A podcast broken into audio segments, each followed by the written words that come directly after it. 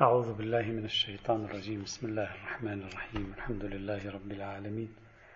الصلاة والسلام على سيدنا ونبينا وحبيبنا محمد وعلى آله الطيبين الطاهرين. كنا نتكلم في الفصل الأخير من فصول البحث في الاجتهاد المقاصد والمناط. وكان حول المقاصد والعلل ودورهما في تكوين المذهب الفقهي أو فقه النظم والنظريات. تحدثنا عن مقدمة بسيطة حول هذا الموضوع. ووصلت إلى هذه النقطة التي آه، تحاول أن تحدد مقصودي ومرادي من هذه الفكرة بعيدا عن الجدل في التعريفات والتي استغرق فيها كثيرون في الفترة الأخيرة. المراد من فقه النظم والنظريات آه، الفقه الذي يقوم على بناء نظامي سيستماتيك يعيد فهم الأحكام الفقهية في سياق مبادئ وأهداف ومسارات عامة. فالفقه لا يمثل كما قلت جزرا مبعثرة بل تمثل علاقة الجزئيات مع الدوائر الأوسع ومع الكليات. لتنتظم هذه على شكل منظومة متكاملة ذات اتساق وتناغم. فقه النظام فقه يقرأ الشريعة أو بعض أبواب الشريعة على الأقل قراءة خارطية شمولية تنظيمية. بهذا المعنى للشمولية يجعل لها أصولا وقواعد تحتية وطوابق سفلية وعلوية ومسارات وطرقا كبيرة وفرعية تنتهي إلى نتائج وإلى غايات وإلى مآلات منشودة. طبعا هذه النقطة فيما بعد سوف تترك أثر على المحور الأخير الذي سنتكلم عنه قريبا جدا يعني. سوف نبحث إن شاء الله في محور أخير وهو سيشكل خاتمة بحثنا إن شاء الله تعالى هذا العام مسألة التعقل والتعبد في الدين وهي مسألة من صلب مسائل فلسفة الدين وعلم الكلام الجديد أيضا. وبناء على هذا التعريف الذي نذكره يعني الأجزاء في هذا الفقه ذات علاقة مع بعضها بعضا علاقة تبادلية علاقة تواشجية لها غايات لها مآلات ترصد مآلاتها ترصد مبادئها. تؤخذ ليست كأجزاء مبعثرة بل كل جزء هو جزء من كل. بناء عليه ما يتصوره بعضهم أو ما يفهمه بعضهم من فقه النظام المراد به الفقه السياسي أو المراد به فقه السلطة السياسية اعتمادا على أن كلمة النظام تعني النظام السياسي أو تعني النظام السلطوي. هذا ليس هو مرادنا وليس هو مقصودنا وأعتقد أنه هو بحث آخر عندما نتكلم فقه النظام يعني فقه النظام السياسي أو الحكومي أو الدولة أو السلطوي هذا بحث آخر. هو من أركان فقه النظام ولكنه ليس هو المراد بفقه النظام آه، هنا فقط. كذلك بعضهم قد يخلط في كلماته بين فقه النظام والنظام الفقهي أو فقه النظام وتنظيم الفقه.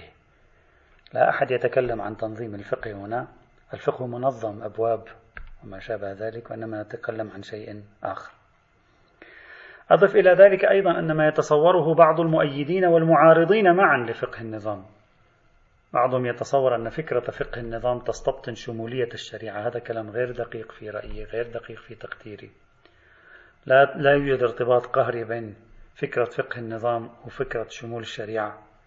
نحن لا نريد اكتشاف تغطية الشريعة لمطلق الوقائع حتى نرصد هذه التغطية. ننظر في بنية الشريعة نفسها من حيث العناصر التي تتألف منها هذه الشريعة. تناسق هذه العناصر مع بعضها تبادل العلاقات وتواشج العلاقات بين هذه العناصر. سير هذه العناصر في خطوط منتظمة للوصول من مبادئ محددة إلى غايات مطلوبة. لا فرق في ذلك بين أن تكون الشريعة شاملة أم غير شاملة. فكرة فقه النظام لا تعني الشمولية ولا تعني عدم الشمولية. لا تعني استحضار العقل ولا تعني إقصاء العقل. أصلا ما له علاقة بهذه البحوث أو جعل العقل بديلا عن النص أو ما شابه ذلك. هذا هو فهمي. طبعا لست كما قلت هنا بصدد التنظير لهذا الموضوع. يوجد مجال واسع لأن نتكلم في الطروحات التي قدمت خلال السنوات الأخيرة والبحث هل هو الجدل حول هذا الموضوع كان جدل لفظي أو كان جدلا حقيقيا يكشف عن وجود مناهج عميقة في التفكير داخل المؤسسة الدينية عموما مختلفة ومتباينة تباينا عظيما أو لا هي قضية مجرد صراعات لفظية آه، تنطلق من هواجس فقط ومن مخاوف آه، بعضنا من بعض. على أي حال نرجع إلى أصل الموضوع الذي هو يهمني هنا. هل يمكن لما بحثناه من الاجتهاد المقاصدي والمناط واجتهاد التعليلات والذهاب نحو العلل وكشف المناطات بواسطة المعايير العقلائية والتوسع في ذلك. هل يمكن أن يساعدنا في مسألة فقه النظام بحسب التعريف الذي نختاره لهذا الفقه هنا؟ الجواب في تقديري نعم. يمكن له أن يساهم في هذا الموضوع ويقدم فهما أكثر اتساقا وتناغما وكلية للفقه بالمعنى الذي قلنا. وذلك. أولا أهم مشكلة تواجه مشاريع من نوع الفقه النظامي هي مشكلة عدم اتساق الشريعة. يعني أول مشكلة إذا أنا أفكر بطريقة الفقه النظامي أول مشكلة أن الشريعة ليست متسقة. طبعا عندما نقول الشريعة ليست متسقة يعني نقصد بحسب فهمنا لها. لا بحسب واقعها بحسب واقعها في لوح المحفوظ متسقة. لا شك في اتساقها لأن الاتساق أي التناغم هذا بطريقة أو بأخرى وإن كان غير منكشف لنا لا شك أنه مقتضى عمل الحكيم. لا نتكلم الآن عن واقع الشريعة نتكلم عن الفقه الاجتهاد الفقهي. أهم مشكلة تواجه مشاريع من نوع مشاريع الفقه النظامي وفقه النظريات وفقه المذاهب هي مشكلة عدم اتساق الشريعة. عندما تقوم الشريعة على تفريق المؤتلفات وتأليف المفترقات كيف يمكنك أن تضع نظرية متكاملة متسقة العناصر يقف كل جزء منها في موضعه؟ كيف؟ كيف يمكن؟ كيف يمكنك أن تضع نظرية متكاملة تقوم على أسس وتنتهي إلى نتائج محددة؟ كيف هذا؟ شيء يعني غير مفهوم هذا صعب ومعنى معنى ذلك أنه كلما اتسع نطاق قاعدة التأليف والتفريق تفريق المؤتلفات وتأليف المفترقات صعب أن نقدم الفقه على أنه مشروع فقه نظم ونظريات بالمعنى الحديث للكلمة وهذا هو الشيء الذي لمسه سيد باقر الصدر عندما كان يريد أن يكون المذهب الاقتصادي في الإسلام في كتاب اقتصادنا. طيب ماذا يعني هذا؟ يعني كل نظرية اجتهادية تخفف من وطأة قاعدة تفريق المؤتلفات وتأليف المفترقات. إذا هي بشكل تلقائي تخدم مشروع فقه النظرية. وكل نظرية توسع من دائرة تفريق المؤتلفات وتأليف المفترقات هي عمليا تجهض مشروع فقه النظرية أو تضع أمامه العراقيل والعوائق إذا أعيد كل مشروع اجتهادي كل نظرية اجتهادية يخفف من دائرة عدم الاتساق سيكون مساعدا على الاقتراب من تكامل فقه النظرية والنظم. طيب بناء عليه نقول ما توصلنا إليه سابقا في العام الماضي وفي هذا العام منذ الشروع ببحث فقه المصلحة إلى اليوم في مباحث أركان الاجتهاد المقاصدي والمناط من جهة. في الحديث عن موانع الاجتهاد المقاصدي والمناط من جهة موضوع القياس. في الحديث عن دور الاجتهاد المقاصدي والمناط في تقويم الأدلة الجزئية في حل التعارضات بينها لمصلحة الكليات المقاصدية. هذا كله ماذا يفعل؟ يصب في تخفيف حدة عدم الاتساق في الشريعة. هذا النوع من الاجتهادات يساعد فقه النظرية وفقه النظم كثيرا. عندما نفكر الآن سأوضح عندما نفكر بذهنية استقرائية لإنتاج كليات هذا يعني أننا نلاحظ دائما عناصر التشابه والتقارب بين الجزئيات الصغيرة لتكوين صورة كلية. إذا نحن نعزز آلية البحث في الشريعة التي تقوم على رؤية المتشابهات. أعيد. نعزز آلية البحث التي تقوم على رؤية المتشابهات. لا على رؤية المتغايرات كما نحن نعتاد.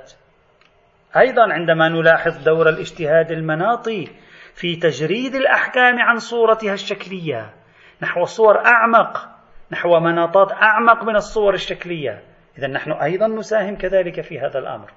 نخفف الصور الشكلية المتكثرة. يعني عمليا نحن نخفف الكثرات. وتخفيف الكثرات يقرب من الوحدة ومن الوحدات. نحن بذلك نخفف من ظاهرة الجمود أيضا. أيضا عندما نخفف من ظاهرة الجمود على حرفية النصوص عبر القواعد العقلائية في التعدي عنها قواعد التي ذكرناها والتوسع في استخدام هذه القواعد. إذا نحن نخفف من عناصر التمايز بين الأحكام وبين الموضوعات.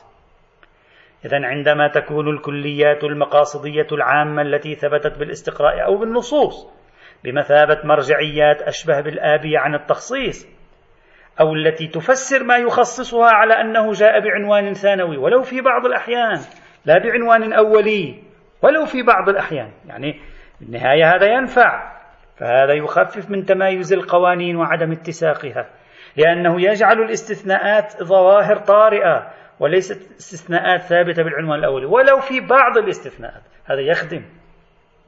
ولو في بعضها ولو في بعضها. وبهذا من الطبيعي منطقيا أن يكون لمثل هذا النمط من التفكير الاجتهادي أن يساعد في تقريب أجزاء الصورة من بعضها لتكتمل وتتناسق. الأهم من ذلك كله إخواني الأعزاء أننا سبق أن ناقشنا في فكرة قيام الشريعة على عدم الاتساق. قلنا هذه فكرة باطلة بل الثابت بالاستقراء عدمها. التهويل بفكرة عدم الاتساق في الشريعة قلنا هذا ينبغي هو بنفسه أن نتأمل فيه. خاصة وأن غالب المساحة التي نتكلم عنها هنا ليس كلها غالبها هي المساحة العقلائية العرفية من الفقه كالتجارات والسياسات والإدارات والتنظيمات وليس التعبديات المحضة. هذا كله لا يعني إلا أن الاجتهاد المناطي والاجتهاد المقاصدي لو فعلناه وملنا نحو تفعيل قواعد التعدي عن النصوص بذهنية أكثر عرفية وعقلائية. ملنا نحو الذهاب خلف النصوص التعليلية في الكتاب والسنة لنكتشف ما خلف الحكم مما يشترك مع أحكام أخرى أيضا. ملنا إلى الذهنية الاستقرائية التي تلم وليس التي تفرق. تؤمن بالوحدة ولا تؤمن بالفرقة. كل هذا إذا استعملناه وقعدناه يمكنه أن يخدم فكرة فقه النظام والنظرية. لكن هذا لا يعني أن فكرة فقه النظم والنظريات لن تعود تعاني من أي مشاكل. أنا في تقديري هذا أشبه بسراب خيال لا. الفقيه سيظل يواجه تخصيصات تقييدات استثناءات لا يعرف كيفية فهمها لا يعرف كيفية تنسيقها مع المجموعة العامة لا يعرف تواشجها وشبكة علاقتها مع الكليات. ومن ثم أرجو أن نكون متواضعين. ما ندعيه هنا بناء على صحة ما توصلنا إليه ليس حل المشكلة أبدا التخفيف من حدة المشكلة. لا نكون من جماعة الشعارات تضخيم الأشياء. يخفف من حدة هذه المشكلة التي يواجهها فقهاء النظم والنظريات. من هنا أقول كنا نأمل أن يذهب مثل السيد محمد باقر. هو قد ذهب بالفعل لكن كنا نأمل أن يذهب أكثر. أكثر مثل السيد محمد باقر الصدر في حل المشكلة التي واجهها هو من عدم الاتساق في استنباط المذهب الاقتصادي يذهب أكثر نحو التفكير المقاصدي والتعليل والمناطي وينشط أكثر في استخدام الطريقة التي امتدحها هو بنفسه عند الشيخ محمد جواد مغنية.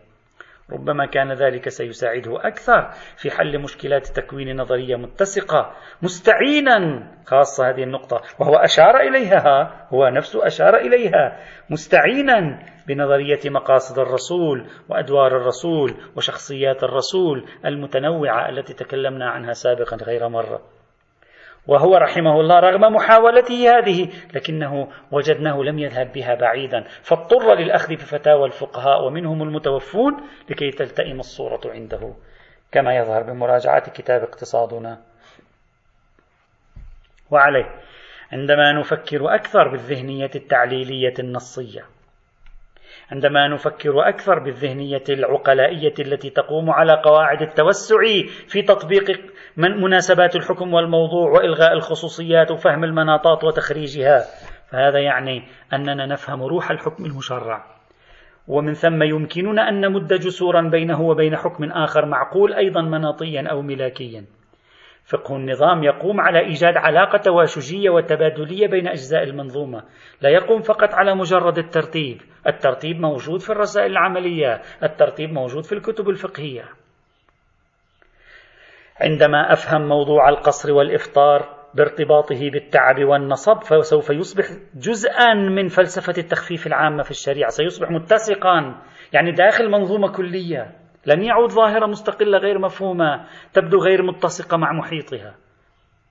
وهكذا عندما أفهم مثلا طبعا هذه أمثلة لا أريد أن أتبناها. وهكذا عندما أفهم مثلا فلسفة العدة للمرأة على أنها لضبط النسل والنسب فلن يكون هناك تباينات في الشريعة. بل ستندرج ضمن كلية وكذلك عندما تفهم الزكاة في سياق الغاية المصرح بها في بعض نصوص الزكاة نفسها وهي رفع حاجات الفقراء في المجتمع سوف تزول الهوية الخاصة للأعيان الزكوية وهذا سيحدث اتساقا مع غايات الشريعة العامة في النظام الضريبي. لن يحدث فجوة في النظام الضريبي. اليوم عندنا فجوة نحن في النظام الضريبي في باب الزكاة. ستنتهي هذه الفجوة. هذا سيخدم الفقه. كذلك عندما تفهم نصوص تحريم العصير العنبي والفقاع والنبيذ وعصير الحصرم إلى آخره تفهم في سياق كلية واحدة هي حرمة كل مسكر كما قررناه بالتفصيل هذا العام في مباحث الأطعمة والأشربة. ستصبح كل هذه التشريعات متسقة. لن تصبح تشريعات متعددة لا تفهم لا تعقل مناطاتها. ستصبح كل ضمن قاعدة واحدة ترجع إلى حرمة كل مسكر الذي يرجع بدوره كما فهمناه في التعليلات الملاكية في الكتاب والسنة إلى رفع السكر وإلى رفع زوال العقل. لماذا رفع السكر وزوال العقل؟ لأن في رفع السكر وزوال العقل من المجتمع ضمان عدم غياب الناس عن مسؤولياتهم الاجتماعية. ضمان السلامة والطمأنينة في علاقات الناس مع بعضها. ضمان الالتزام بالارتباطات الروحية مع الله سبحانه وتعالى. وهكذا عشرات الأمثلة إخواني. سوف تكون مثل هذه. سوف تصبح الشريعة أكثر معقولية. معقولية ليس بما ليس إذا كان هكذا يعني الشريعة غير معقولة. يعني بمعنى أكثر قابلية لإدراكها بالعقل العقلائي. مش بمعنى غير معقولة يعني خرافة والعياذ بالله. لا نقصد ذلك. وهذا ما يجعل هذه النتيجة هنا في بحث النظم على صلة وارتباط بالموضوع فلسفة الدين والكلام الجديد الذي سيأتي معنا إن شاء الله وهو بحث التعقل والتعبد خلال الأيام القليلة القادمة. نتيجة. في النقطة الأولى عندنا عدة عناصر متواشجة متعاضدة تلعب دورا مركزيا هنا في مساعدة في مساعدة لا أقول في حل جميع المشكلات في مساعدة فقه النظم والنظريات. وهي أولا الكليات الاستقرائية والنصية الغائية والدستورية. ثانيا تجريد الأحكام الجزئية عن خصوصياتها لربطها بعناوين أعلى. عبر قواعد الفهم العقلاء في التعدي عن النصوص وعبر قواعد التعليل النصي. ثالثا طبعا الكليات الاستقرائية والنصوصية الغائية أيضا ماذا تساعد؟ على تركيز التشابه أيضا. إذا أولا الكليات الاستقرائية والنصية الغائية والدستورية التي تعزز التشابه. ثانيا تجريد الأحكام الجزئية عن خصوصياتها لربطها بعناوين أعلى. عبر قواعد التعليل النصي تارة أو عبر قواعد الاكتشاف المناطاتي من خلال آه، الأساليب العقلائية أخرى مناسبات الحكم الموضوع وغيرها ثالثا الفهم التاريخي للتشريعات عبر مقولة مقاصد الرسول. طبعا بعض التشريعات ليست كل التشريعات يعني بعضها. رابعا حل بعض التعارضات. بعضها نقول بعض. حل بعض التعارضات بين الأدلة كما رأينا بمعونة المنهج المقاصد والمناطي لأن هذه المناهج تعزز الأقوائية الاحتمالية في أحد الأطراف فتجعل الطرف الراجح في التعارضات لصالح الكليات وهذا يحدث اتساقا. يعني الطرف الراجح سيصبح لصالح الكليات. وهذا يعزز وهذا يعزز الاتساق في الشريعة. خامسا وأخيرا الترتيب الأولوي للكليات والمقاصد والمبادئ. هذا مشروع مقاصد الشريعة. ترتيبها اولويا على أساس القوى الاحتمالية في أن يكون أرادها الشارع أكثر من غيره وقد بحثنا في الترتيبات الأولية أيضا في العام الماضي في فقه المصلحة ومعايير هذه الترتيبات الأولية في قواعد التزاحم. إذا بهذه النقاط الخمس أعيدها باختصار. الكليات الاستقرائية والنصية الغائية والدستورية التي تساعد على تكوين سياق كلي عام وتعزز التشابهات. ثانيا تجريد الأحكام الجزئية عن خصوصياتها وهذا ما يخفف التمايزات لربطها بعناوين أعلى. هذا يخفف التمايزات كما رأينا لأنها تصبح مرتبطة بعناوين أعلى وبالتالي تقل العناوين الجزئية المتكثرة. ثالثا الفهم التاريخي لبعض التشريعات عبر مقولة مقاصد الرسول ولاء وغيره. رابعا حل بعض التعارضات بين الأدلة بمعونة المنهج المقاصد والمناط مما يرجح الطرف الراجح الذي يكون لصالح الكليات الأمر الذي يعزز الاتساق. ستزداد الأحكام ذات الاتساق مع الكليات. وخامسا الترتيب الأولوي للكليات والمقاصد والمبادئ وفق, عقلية فقه الأولويات الذي تكلمنا عنه هذه يمكن أن تساعد كثيرا فقه النظم والنظريات على حل العديد من المشاكل التي يواجهها في هذا السياق إذا إذا البحث الاجتهاد المقاصدي، الاجتهاد المناطي، فقه المصلحة، كل هذا يمكنه أن يخدم آه، آه، هذا الأمر. هذا أولا. ثانيا أبرز إشكالية أيضا تقوم في مواجهة مشروع فقه النظم والنظريات هو عبارة عن سؤال الشرعية. بمعنى العائق الأساسي الذي يواجه هذا النمط من الفقه هو لو انتهينا من الفقه الجواهري كما يسمونه. طبعا أنا لا أحب هذه التسمية بالمناسبة يعني. لا أحب لا ليس بمعنى أنزعج. يعني لا أفضل هذه التسمية. ما في حتى لا نبقى على نمط أخاص من الفقه. ما في فقه جواهري. فقه مستدل. سواء كان جواهري أو غير جواهري. هلا الكلمة في حد نفسها لأنها تفهم بمعان تنصرف إلى طرائق الفقه التقليدية لذلك لا أفضلها وإلا في حد نفسها ليس فيها مشكلة. لو انتهينا من الفقه الجواهري كما يسمونه ما هي الأصول الاستدلالية التي يقوم عليها فقه النظام؟ يعني الإشكالية التي تواجه القائلين بفقه النظام هي هذه. يا أخي أنت غير هذه الأصول الموجودة في الاجتهاد الشرعي الذي نعرفه في الفقه المدرسي. شو عندكم أصول اجتهادية تخدمكم؟ ما عندكم شيء. ماذا عندكم؟ لا يوجد أصول من هذا النوع عند عند فقه النظام فقهاء النظام. هذه مشكلة أساسية. يعني الفقه المدرسي يقول أنا عندي أصول الفقه قواعد الألفاظ عندي أصول العملية عندي باب التعارض عندي قواعد العلم الإجمالي عندي ما أدري كذا هذا موجود أنا كله برهنت عليه أنا طبقت هذه لم أصل لفقه النظام طيب أنتم الآن تدعون فقه النظام صحيح؟ وهذه لا توصل إلى فقه النظام إذا على ماذا تعتمدون في فقه النظام؟ شو شرعيتكم من أين؟ شرعية المعرفية لديكم من أين؟ شرعية الشرعية لديكم من أين؟ شرعية الاستناد لديكم من أين؟ على ماذا تستندون؟ إذا كانت قواعد الاجتهاد المدرسي لا توصل إلى فقه النظام. والمفروض أننا نلحق الفقه الجواهري. إذا ما ماذا ماذا ماذا عندكم أنتم؟ هذه هذا سؤال ليس بسيطا هذا سؤال ليس بسيط. طبعا أنا لست هنا بصدد الدفاع عن فقه النظام لكن أنا بصدد ربط فقه النظام بموضوعنا. ربطه على الشكل التالي. ما تقدم في فقه المصلحة. ثم في فقه المقاصد والمناطات يؤكد لنا نتيجة التالية الفقه المدرسي يحتاج إلى قفزة غير حادة يعني ليس قفزة تخرجه عن قواعده كليا. يحتاج إلى قفزة لكن غير حادة ليصبح فقه النظام عنده معقولا. بمعنى فقه النظام ليس سوى محاولة للتفكير في فهم النصوص بطريقة مختلفة. وضمن قواعد سبق أن قررناها هنا. فقه النظام بحاجة إلى عدم الجمود على تطبيقات الفقهاء لقواعد الفقهاء في التعدي عن حرفية النصوص. يعني الفقهاء هذا قلنا مرارا هذه النقطة نحن نراهن عليها. الفقهاء طبقوا مناسبات الحكم والموضوع. هم طبقوه في بعض الموارد. نحن ندعي أن فكرة مناسبات الحكم والموضوع العقلائي تطبق أوسع من ذلك بكثير. إذا هم لم يطبقوها في أماكن أخرى هذا كان لسبب نفسي حللناه سابقا. ليس لسبب معرفي. لا فرق بين هذه وهذه. إذا نحن بحاجة لكي نجعل فقه النظام معقولا بحاجة لعدم الجمود على تطبيقات الفقهاء لقواعد التعدي عن النصوص. بحاجة أيضا لإعادة فهم قضية القياس جيدا وموقف أهل البيت منه كما فعلناه. كل هذا فعلناه سابقا. بحاجة أيضا لفهم أولوي ترتيب الأولويات في الشريعة كما بحثنا في العام الماضي. بحاجة لتفعيل الروح الاستقرائية الوثوقية أكثر كما قررناه في أول هذا العام الدراسي.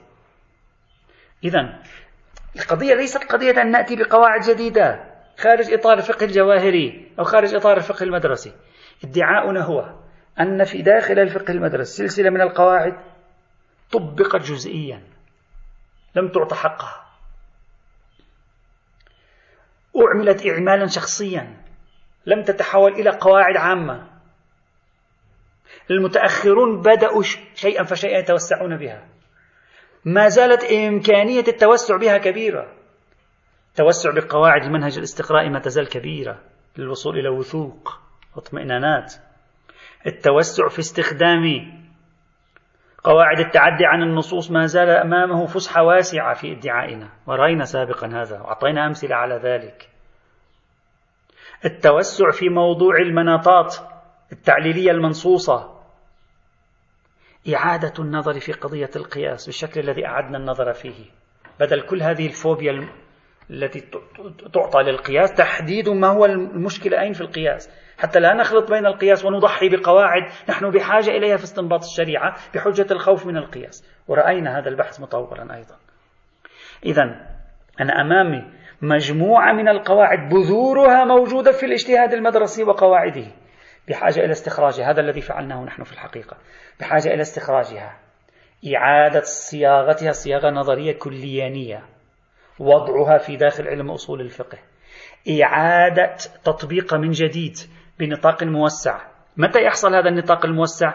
إذا تخلينا عن مجموعة قواعد. هم أنفسهم ناقشوا فيها لكنه صعب كان عليهم أن يتخلوا عنها في الاستدلال الفقهي. ما هي؟ حجية الإجماع المنقول والمحصل. هذا لازم نحن عمليا نخرجه من دائرة حساباتنا الاجتهادية. إلا نادرا. وإلا إذا ما أخرجنا من دائرة حساباتنا الاجتهاد ظل يترك ثقله على نفوسنا. لا مناسبات حكم الموضوع قادر على أن تخدمنا.